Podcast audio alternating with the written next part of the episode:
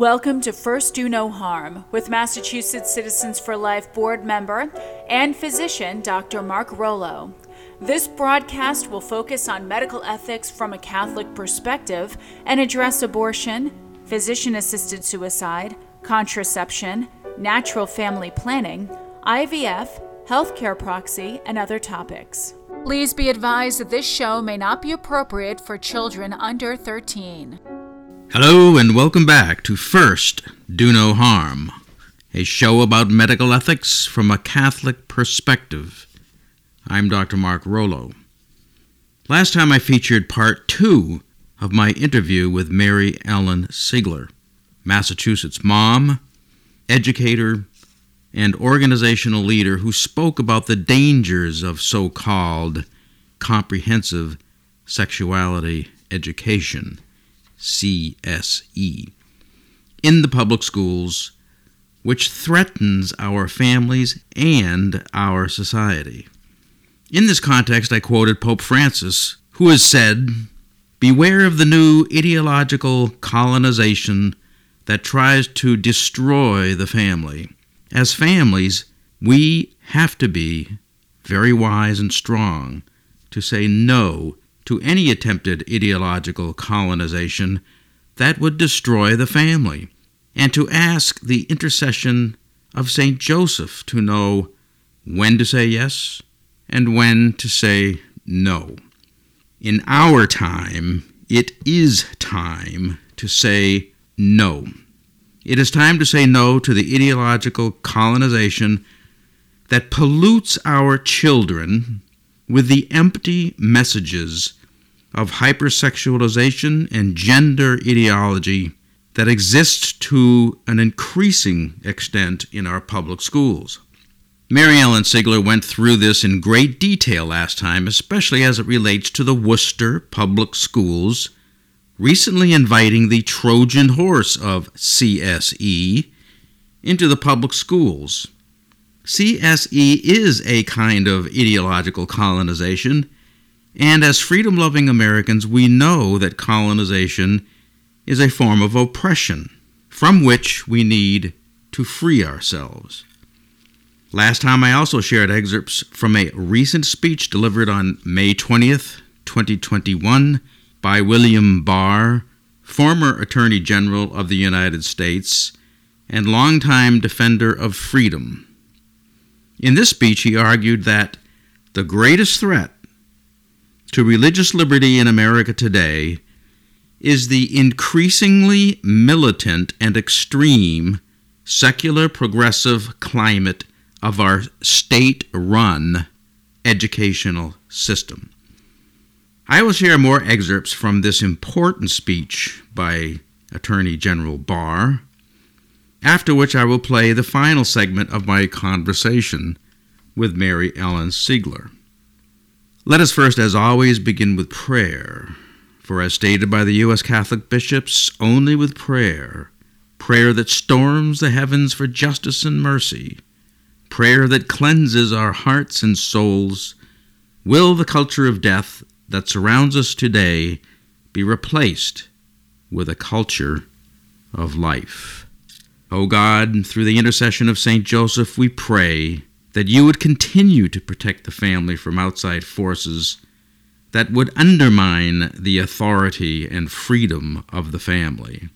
We ask you to enlighten the hearts of educators everywhere, that by supporting the family, they truly educate and love the child entrusted in their care. We ask this in Jesus' name. Amen.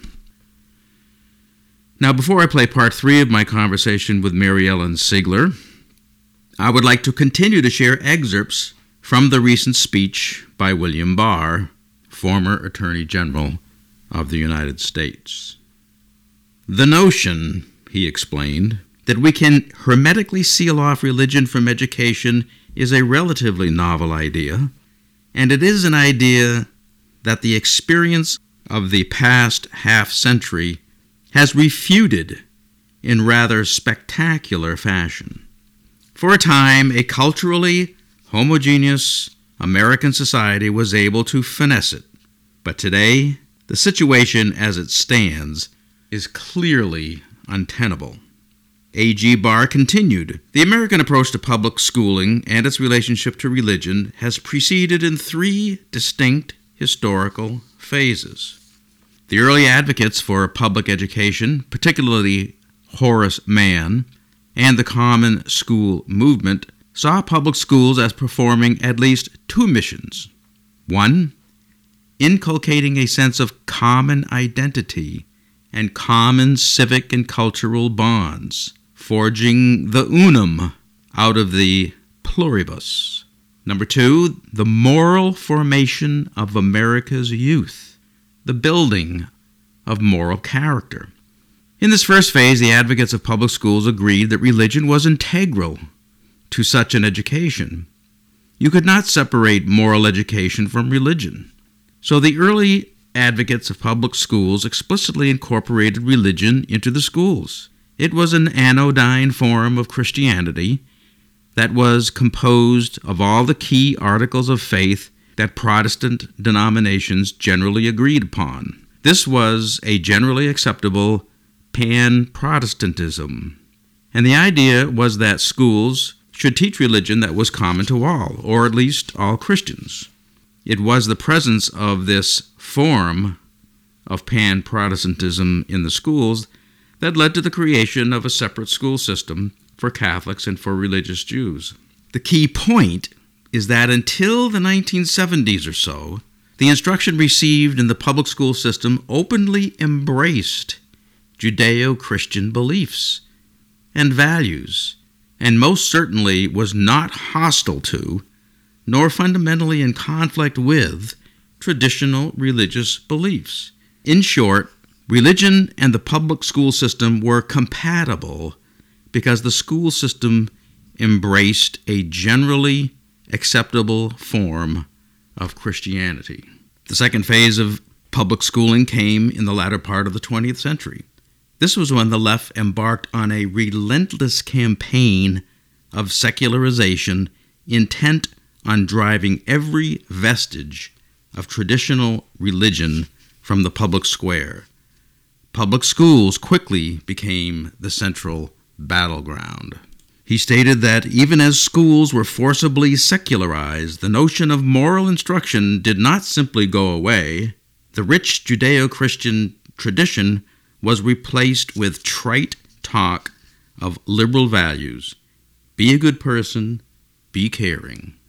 And now in phase three, Attorney General William Barr goes on to say In many places in the country, our public schools are becoming an absurdity that can scarcely be believed. Consider just one example. Earlier this year, an Iowa public school district taught transgenderism and homosexuality to students at all grade levels, including preschool. As part of a Black Lives Matter at School Week of Action, the school district distributed a children's coloring book that teaches everyone gets to choose if they are a girl or a boy, or both, or neither, or someone else, and no one else gets to choose for them. I commend to you the full reading of this important speech, which can be easily found by going to your search engine and typing in William Barr Speech 2021. And now, here is part three of my interview with Mary Ellen Siegler. We continue to discuss the poison of comprehensive sexuality education in the public schools. One horrible uh, undermining of the family uh, has occurred recently, or it's made it's it's been made worse recently. It was already bad, but the so-called Roe Act, which uh, tried to liberalize abortion even more than it already is in the state, and that was rammed through at the end of last year. Seeking an abortion used to require parental consent, but not anymore. And right. Then, and then they tried to say, okay, well, we'll have a judicial bypass. So if the if the 16 or 17 or 18 year old is afraid to talk to their parents about being pregnant, they can go see a judge. Well, even at that, you know, more than 90% of the judges said, yeah, okay, you could have an abortion. But Yes. this recent thing even eliminated that. Yes. So a sex predator or a sex trafficker could conceivably take a pregnant 16 year old to Planned Parenthood to get an abortion, and the parents wouldn't uh, even know. It's true. That's exactly um, what has happened and what will happen with this legislation. So, really, to think that a child can make such a huge life decision without the guidance and knowledge, Yeah, um, you know, their parents' um, consent or their parents' knowledge of it, um, it's just, it's really unfathomable to think that our legislators think that that was Yeah. okay. So that kind of gets to all right. So uh, now that we have hopefully exposed um, some of this, and uh, I would say we could even highlight the negative aspects even more if we use some of the explicit things that these kids are taught. But I'm afraid to do that uh, on the radio. If we're going to try to combat this uh, so-called comprehensive sex education, uh, you've talked about the, using the SRA approach, and uh, I wonder if you could talk about that a little bit. Sure. So, and, and let me just say if parents want to learn more about what is actually contained within comprehensive sexuality education, because sometimes it's really difficult to wrap your head around Yeah. it if you're not actually seeing what it is that we're so alarmed about. Yeah, But so I invite people to go to Massachusetts Informed Parents and to look through, scroll through some of my posts there yeah, and to also look in the file section. I have harm analyses documents that Mhm. there from the Protect Child Health Coalition, which is a national coalition that I'm a part of. Um, and they've produced a lot of documents, you know, evaluation documents of the curriculum. yeah. It's downright And, uh, um, pornographic. So they, they can go there, they can look and see exactly what's in the curriculum Mhm. and why we're so concerned about it. Um, but yes, so sexual risk avoidance education um, is an approach to sex education that is it's a primary prevention model. hmm So much like we would teach a young person not to smoke, many of the no smoking campaigns that you have seen, they are a primary prevention model. Hmm don't drink and drive that is a primary prevention model approach right? To Right. so you're defining the activity as a high risk activity and you're encouraging people not to do it. Hmm so and you know i made this point during the school committee meeting when i was testifying Yeah. that we don't teach our young people to drink and drive safely Right. we tell them not to do it hmm we don't try to teach our children, well, here's how you can smoke safely. We tell them, do not smoke. It's not healthy for you. Right. So, but then when it comes to teen activity, sexual activity, which we know is a high risk activity and not healthy for them, not Mm. only physically, but mentally, emotionally, Right. and spiritually as well Right. um, you know, we should be telling them not to do that um, before marriage. So, um, personally, I believe that sex education should be handled in the home. I agree do with you. not believe that the school should be handling it at Right. all. Right. But we do know that there are some students who might not have that support at home. And we do know that, you know, in the current climate, that there uh, seems to re- be a real push for inserting health and sex education into Mhm. schools. So, if we are going to go that route, and it's really up to individual communities to decide what they want for their communities and in their school, I recommend a sexual risk avoidance approach because it is the healthiest approach. So now, you know, proponents of CSE will say, "Oh, SRA does not work." Right. yeah. And um, but that's really those are really just talking points. So and they'll say, "Well, they don't, you know, it's not comprehensive enough because it doesn't discuss STIs or it doesn't discuss contraception." But that's actually not true. It it actually includes information on all of those things Mhm. but it goes into much more detail even on the STIs and and even on abortion and the real risks involved. Mm. Whereas CSE really kind of glosses over a lot of that. So, you know, it talks about it and mentions it, but it doesn't elaborate. So an SRA model elaborates so that they're really giving kids good information. Um, they're giving the students robust information about really the risk that is involved Mm-hmm. um, with teen sexual activity. I mean, those students who participate in sexual activity are they're they're less likely to use contraception, more likely to experience an STI. Mm-hmm. They um, more likely to end up with concurrent or um, sexual partners, so Mhm. multiple multiple sexual partners. Um, they're more likely to experience pregnancy. They're uh, more likely to achieve a lower educational, to have a lower educational attainment. Um, there's more of an increase in sexual abuse and Mhm. victimization. Mm-hmm. Um, there's decreased general physical and psychological health, including depression, Mm-hmm. decreased relationship quality, stability. They're more likely to divorce, and they're more frequent.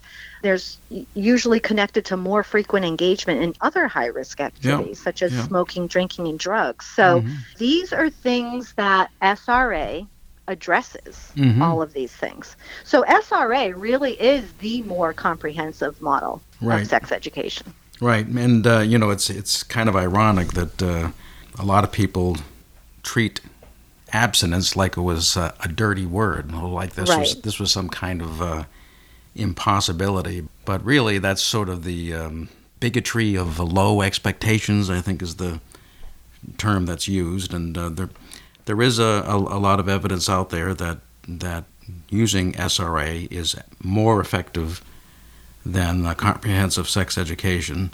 So it's, as you say, it's uh, really most appropriate that this be taught in the home.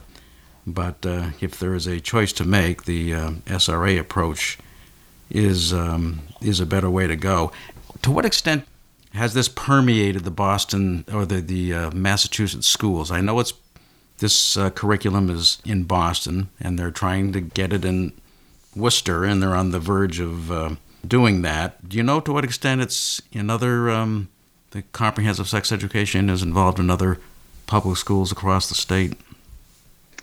Well, it's actually quite pervasive. So I'm working on a massive project right now, gathering information from every single school district in the state. Mm. And um, and as that information comes in, I am evaluating the curriculum and writing uh, an evaluation of it and um, compiling a report of what's happening in Massachusetts. I hope to finish that project um, by next year sometime.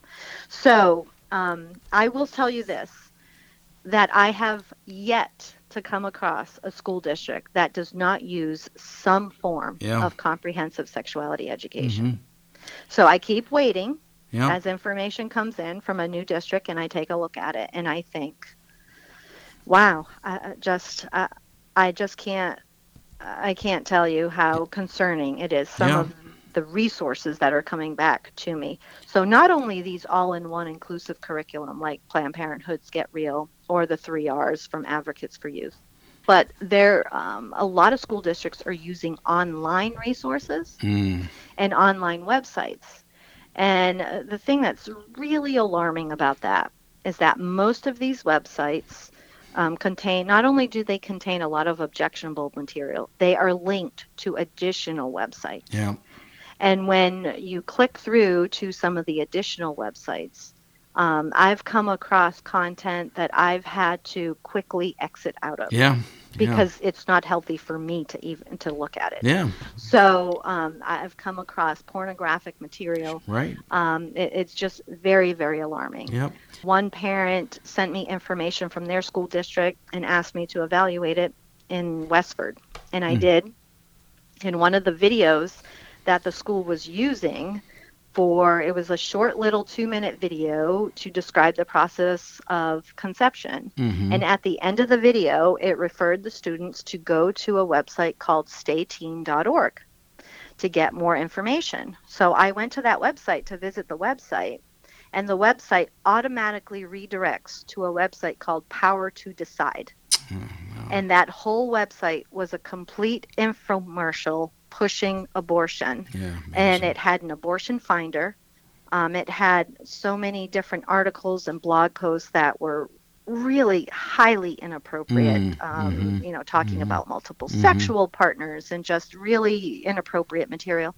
But even more alarming was that that website had a link to another website called Bedsider.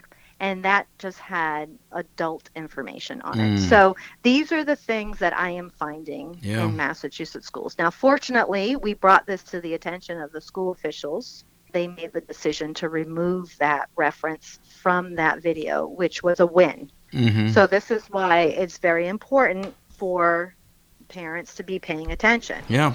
But realistically, Mark, is a parent going to evaluate every single resource? Right. right. If a school is using 15 different resources to teach comprehensive sexuality education yeah. or sex ed, are they going to be able to find all of these things? This is how this is getting past parents. Yeah. It gets Now, to be I a shell game. Right. I mean, I researched this subject so I know where to look. hmm And as an educator, I understand curriculum and how curriculum is arranged. hmm So, but maybe a parent who might not have that background may not be, they may miss certain things Right. because they just may not know where to look. Yeah. And so, this is why this information is getting through to the kids without the parents knowing. And the schools, uh, you know, this is just kind of flying under the radar. hmm Well, I want to thank you, Mary Ellen, for, for being out there and for shining a light on this because I, I think that a lot of parents out there they're just, some of them are uncomfortable about having the conversation with their teens and preteens. And a lot of them probably think that sex ed was is still sort of like what they had. Maybe, you know, like for me, it was a one or two hour biology lesson and then the importance of um, saving sex until marriage. But it's it's way way beyond that now, and I I really Yes. thank you for um, being out there and and uh, hopefully this will open some eyes uh, out there and get people to ask questions. And uh, you've been able to um, do a lot of that in in um in your capacity. Before we uh, end this uh, conversation, is, are there any um, last words that you have? Well, I just want to encourage parents. You know, my my mom says to me, "I don't envy you raising children today." She said, Mhm. "You have so many more things that you have to pay attention to than we did even when we were raising you." So my heart does go out to parents. Many parents are busy working to provide for their families, to take care of their families. They love their children. They want to protect their children.